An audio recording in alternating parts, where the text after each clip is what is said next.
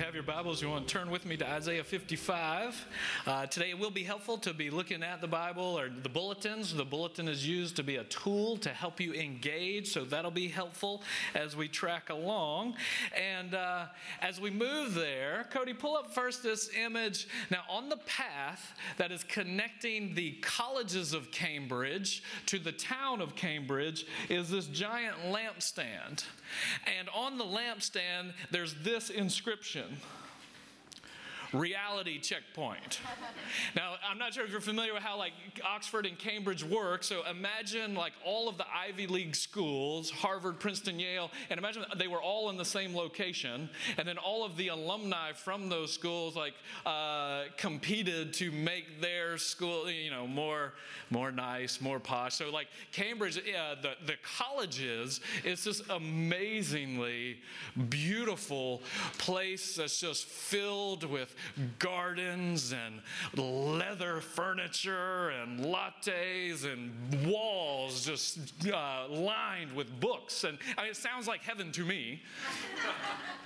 And then on the path down where you're leaving the colleges into the town, there's reality check. And you all know what that's saying. It's saying the world you have been living in, the world of high, uh, the, the high academy, this is not the real world. Down here in the real world, it's filled with work and dirt and grease and grime. That's not the real world. And you know, we think about that. You think about like when you go on vacation and it's time to get back to work, you often say, well, it's back to reality or it's back to the grind. And I wonder, I wonder if we actually have it, have it backwards. Which one is reality? Which one of those two is the real world? And we know life's hard, life's broken, but is that how life just is? Or is that just how life is right now? Which one's the, the truest, the deepest reality? And what Isaiah 55 is for us is it is a signpost that says reality checkpoint. This is what reality actually is, and it offers this surprising picture. Because one of the challenges we have, we live in a snarky, cynical age where you can make a lot of money if you can really make fun of people well and deliver just one line zingers I mean, you can become a star. And we love to be able to critique and ridicule and see through and sneer. And we think like reality, the, what, what is real is what people are trying to pretend isn't true. And I just wonder, you know, what if the real reality check is, you know, what if generosity is actually reality and greed is the imposter? Or what if love is the reality and lust is the imposter? Or what if self sacrifice is the reality and selfishness is the imposter? I mean, what is reality? So let's look at Isaiah 55 and we're going to think, what is reality? And uh, our series that we're going to be in all year is we're looking to experience the transforming power of the gospel. We want to have an encounter with the living Christ, and we're going to move through certain phases, and there'll be four phases we move through. But the first one, if you're going to experience the transforming power of the gospel, you have to know that you have been created and called. You've been created in love and called for a purpose. So we're going to spend a few weeks thinking about what does it mean that we've been created and called. And last week we saw a picture of, of a blind Bartimaeus being called to Jesus and Jesus addressing him at his deepest heart's desire. And this week we're going to continue that theme what it means that we're being called and God the Father calling his people to himself, calling them. So, if it's going to transform us, first we need clarity of mind about what is, the picture is painting, then we need to let it capture our heart. So, let's look first, let's try and get just clear in our minds about what Isaiah 55 is about. Now, I come to this with a certain amount of trepidation because Isaiah, you know, just kind of diving in, Isaiah 40 through 55 is like not even counting like what we believe that it's been inspired by the Holy Spirit and transformative in and of itself. If you just take the realm of world literature, Isaiah 40 through 55 is in the top five pieces of world literature ever written. It is one of the most majestic pieces of poetry that's ever been written. It's one of the, the, central pieces of understanding the New Testament. It's quoted more than any other thing except the Psalms. It gives the architectonic structure for the Gospel of Mark and probably the other Gospels too. It is just so deep and dense and rich. And even on Isaiah 55, Charles Spurgeon preached 20 sermons and left about half of it out on this passage. Saying, God, how can we get our mind around this? So, to kind of understand where it is, got to understand the flow, the context. Uh, so, first context Isaiah 38, 39, it's setting up just the basic historical setting. Then Isaiah 40 moves into these great promises Comfort ye, my people, comfort. Uh, these incredible promises. 40 through 42 sets up the promises of both comfort and hope. 42 through 44 starts to establish that our great need is redemption. We need redemption, and that means we need release, we need to be free, and we need to be forgiven. So we, we need forgiveness and freedom. 44 moves into the agents of this redemption. There's going to be an earthly one, his name is Cyrus, and there's going to be this other mysterious figure who's the suffering servant, who's going to come and somehow he has to purchase for us both forgiveness and freedom. And then it culminates in one of the most kind of glorious chapters in the whole Bible, Isaiah 53 where it's this haunting chapter of the suffering servant who's going to come and he's going to be wounded and bruised and broken for our sins. And then there's this turn where he, he rises victorious. And then 54 is this incredible call to the Jewish people, the people who are God's bride, and the marriage had been broken. He's saying, You can come back. And then in 55, he opens up the floodgates, and it's a summons to the entire world World, come and enter in and take part in this victory that the suffering servant has purchased. So, what it is is this incredible call to take part, to join in and experience this salvation that the suffering servant has purchased. So, let's look at the outline of 53. You can kind of see the movement here. The first one is the call to come into the celebration. Could you pull up the next slide? So we start with kind of a call into celebration, and then there's this motivation. The word is sweet and stable. The very heart of it is a call to repentance. This is how you experience the fruit and the victory that's purchased. And then more motivation about the word being transcendent and transformative, and then a call to go out into new creation. So let's think about that first thing there the call to come into the celebration. There's this three, this call. So here we'll, uh, actually, let me read the whole thing and then we'll cycle back. Come, everyone who thirsts, come to the waters. He who has no money, come, buy and eat. Come, buy wine and milk without money and without price. Why do you spend your money for that which is not bread, and your labor for that which does not satisfy? Listen diligent to me and eat what is good. Delight yourself in the rich food. Incline your ear and come to me. Hear that your soul may live. And I will make you an everlasting covenant, my steadfast, sure love for David. Behold, I make him, I made him a witness to the peoples, a leader and a commander for the peoples. Behold, you shall call a nation that you do not know, and a nation that did not know you shall run to you because of the Lord your God and of the Holy One of Israel, for he has glorified you. Here we'll stop there for now. But notice in that first verse, this call to come. Now in the ESV, there's four. Come is four times. Come, come, come. Actually, in the Hebrew, it's only three. They don't translators don't really know what to do with that first word. Uh, the first word is just a. It's like a ho. It's literally ho. It would be like like the most. Uh, accurate English translation would be yo, yo, listen.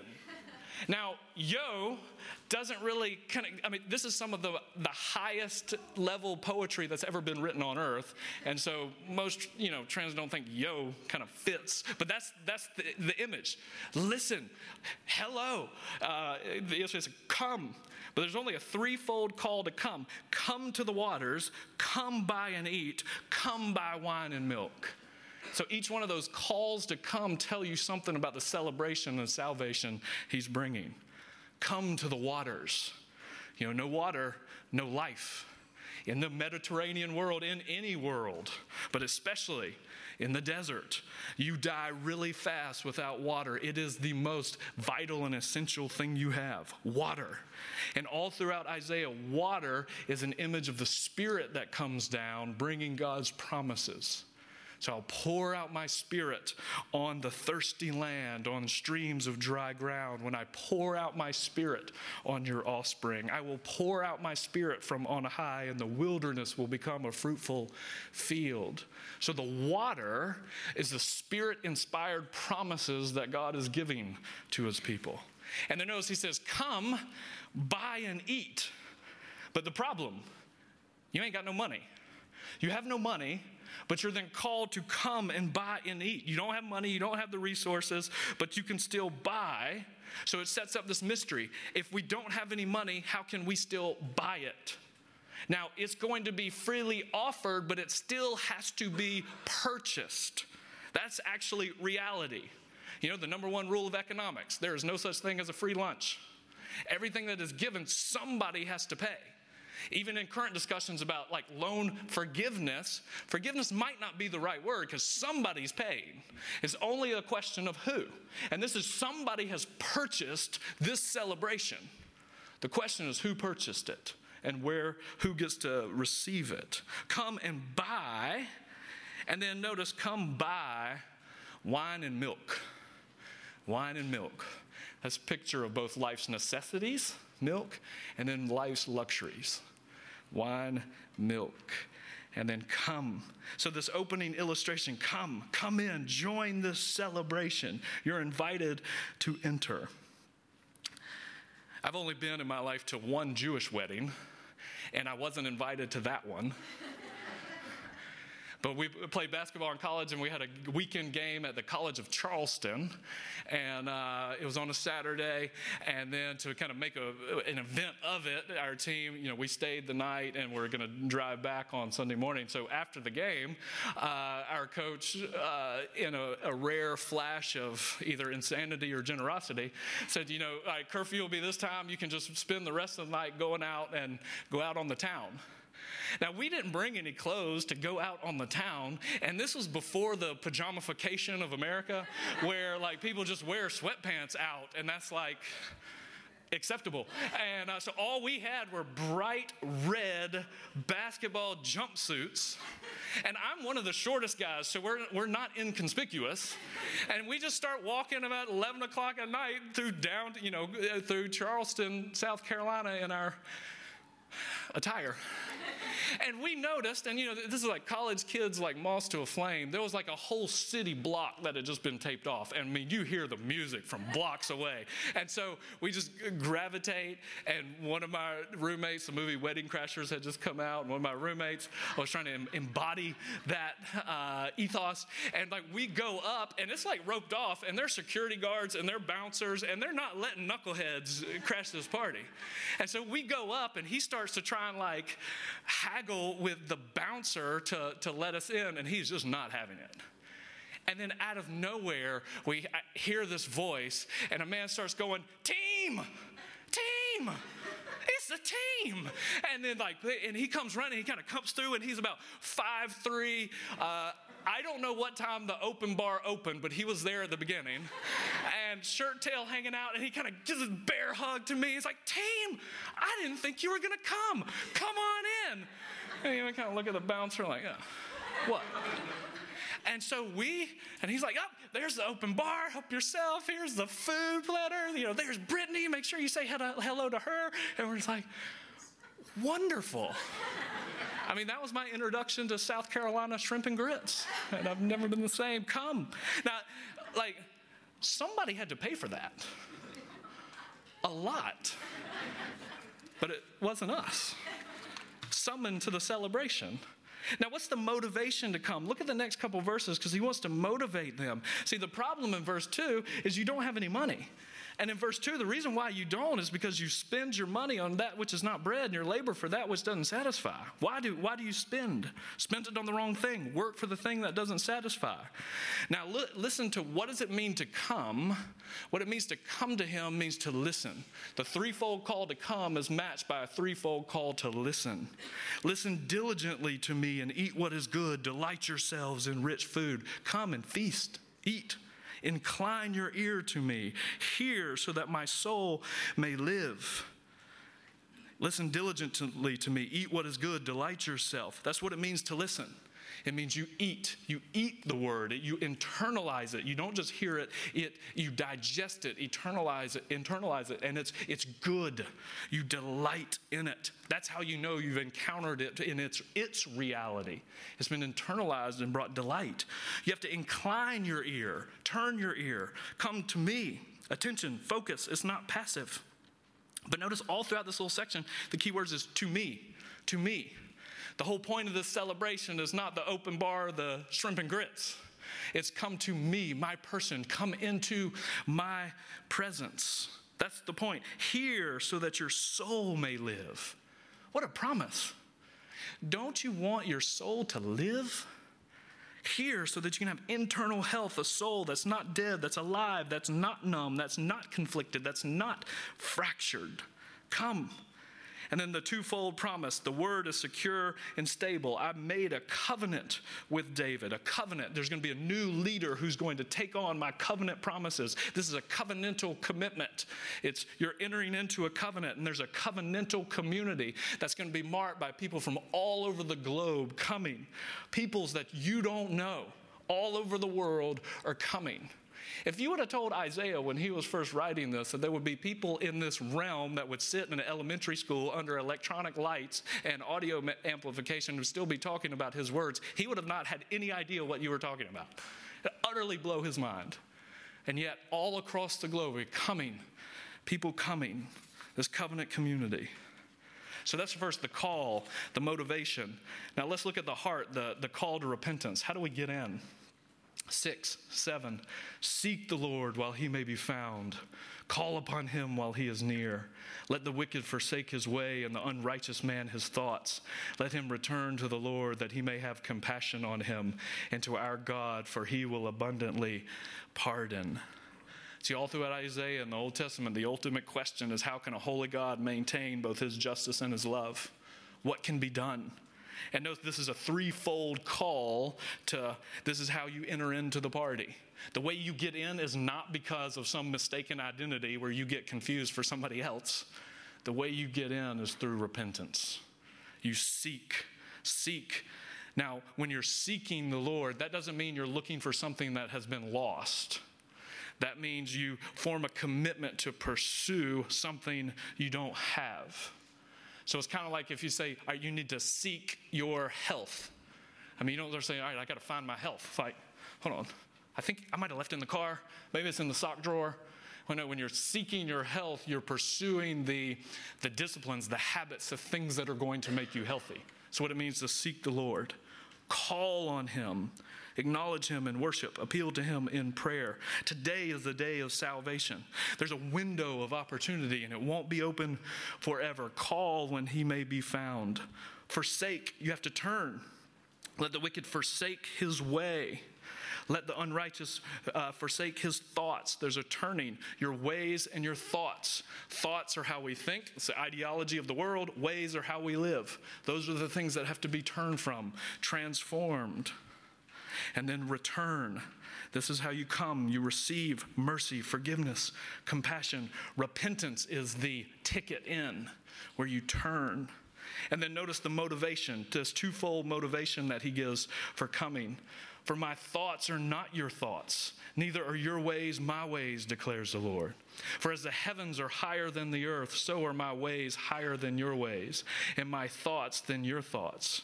So the motivation is that the word is both transcendent and it's transformative. For as the rain and the snow come down from heaven and do not return there, but water the earth, making it bring forth and sprout, giving seed to the sower and bread to the eater, so shall my word be that goes out from my mouth.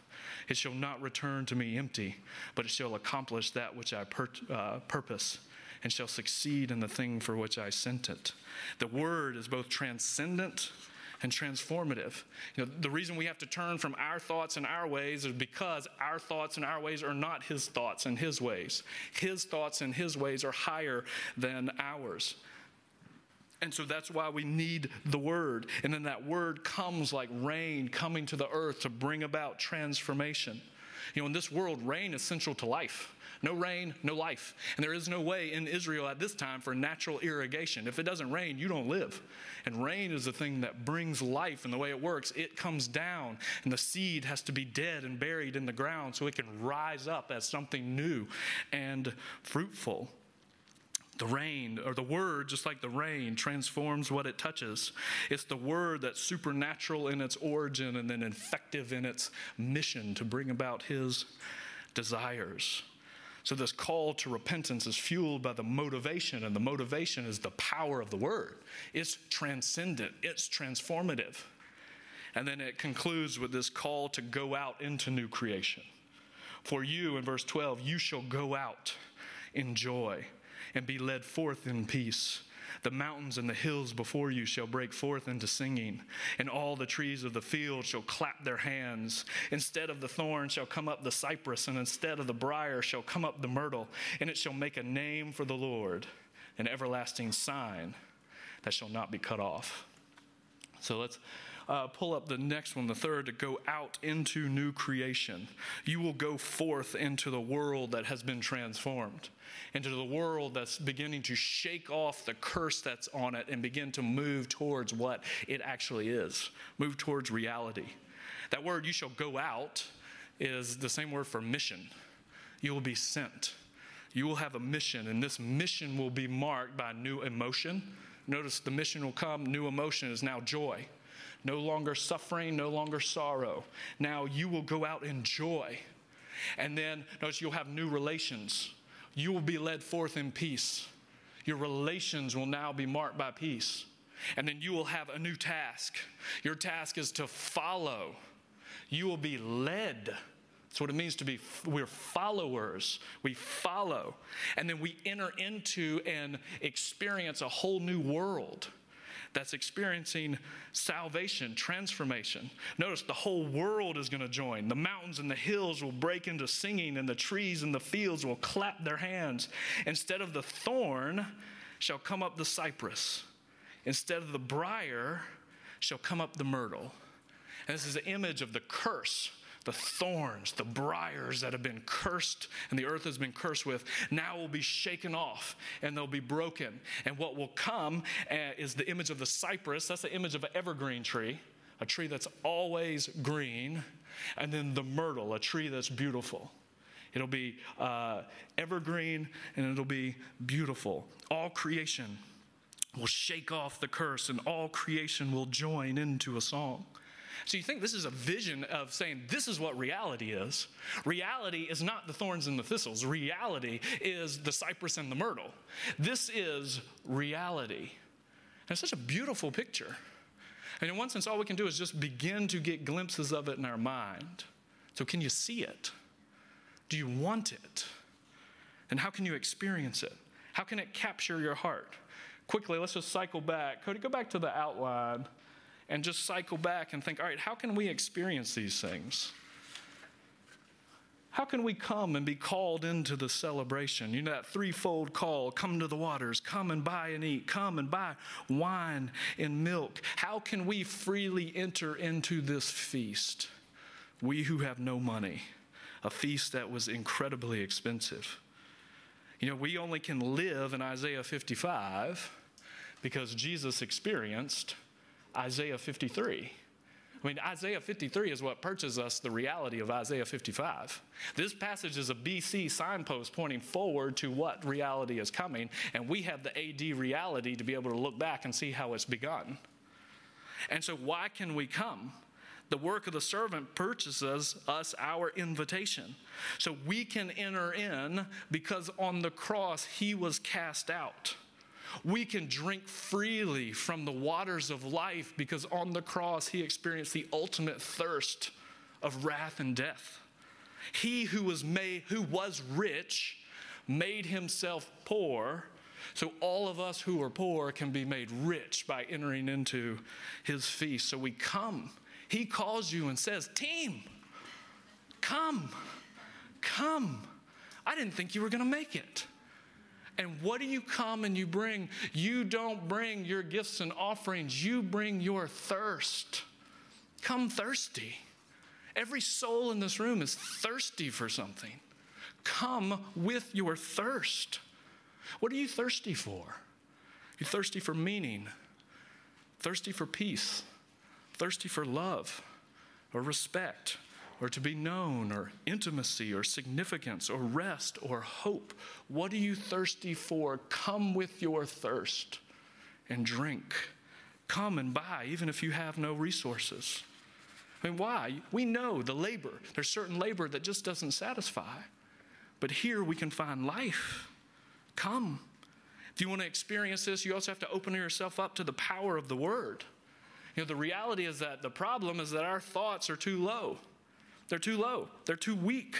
We're too small, too selfish, too weak. You know, Martin Luther, one of his great critiques of the, the church of his day was that your thoughts of God are too human.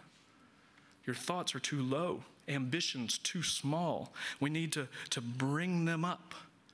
But in what ways are your thoughts too low, too human?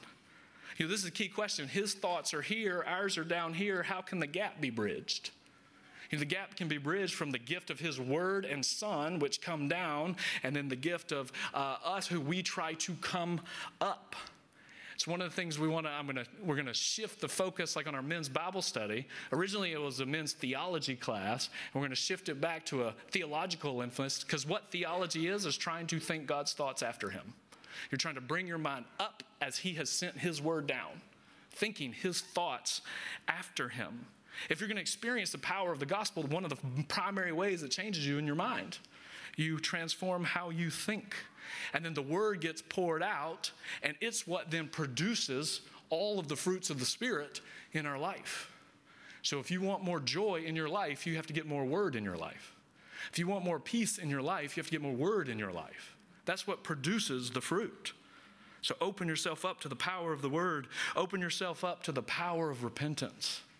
Isn't it amazing in this passage that it's repentance that is, is almost like the, the, the ticket in? the way you fuse the gap. You know, it's one of the reasons every week we have uh, confession as part of our worship.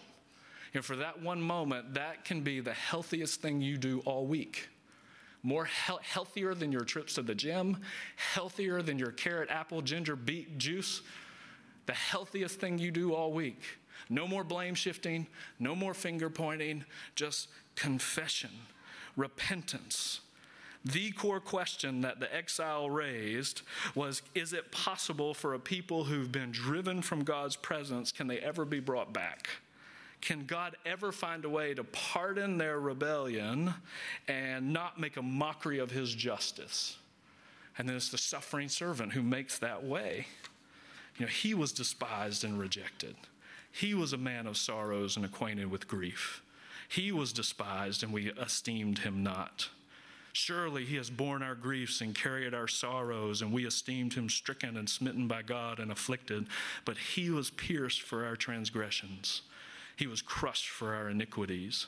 Upon him the chastisement that brought us peace, and with his wounds we are healed. This is the pathway back in, is through repentance.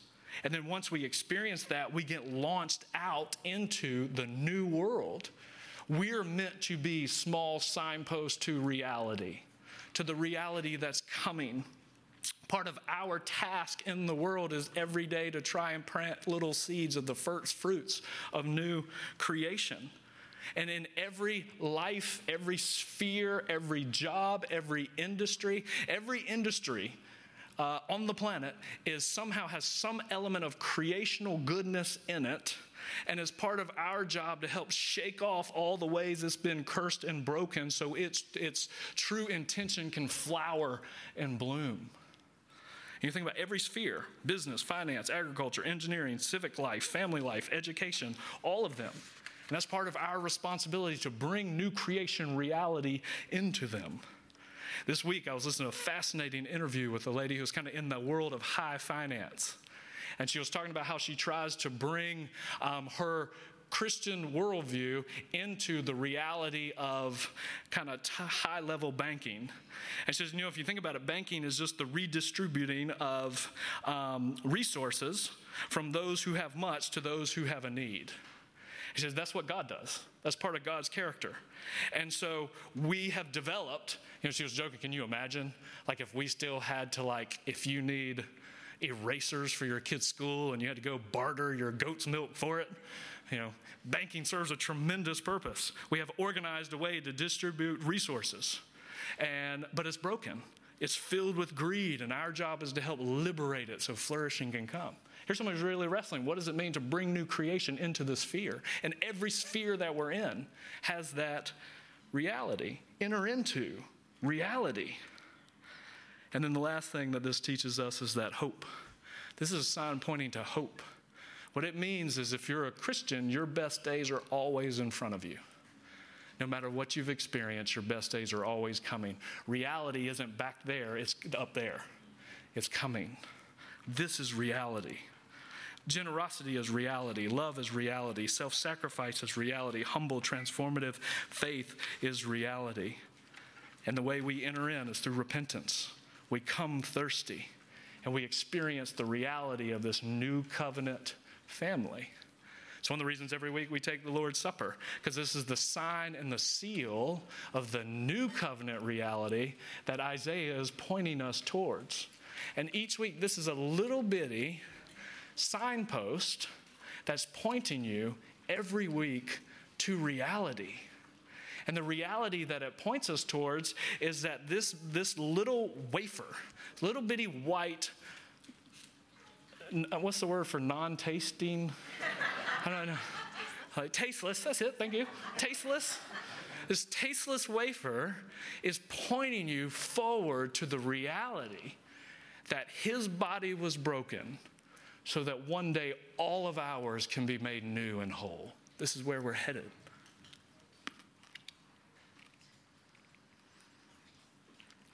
In the cup, the cup represents the wine he drank the bitter wine of wrath so we can be ushered into a feast and drink the glorious wine of celebration. And this is a foretaste of that what's coming. Lord, we praise you for your mercy. We praise you for the call for us to come. And I pray for everyone here that we would respond appropriately and that we would come. So we come to you bringing thirsty souls. We all are thirsty and needy, and we come and we ask you to fill us with what is good. We come knowing that our thoughts are too low.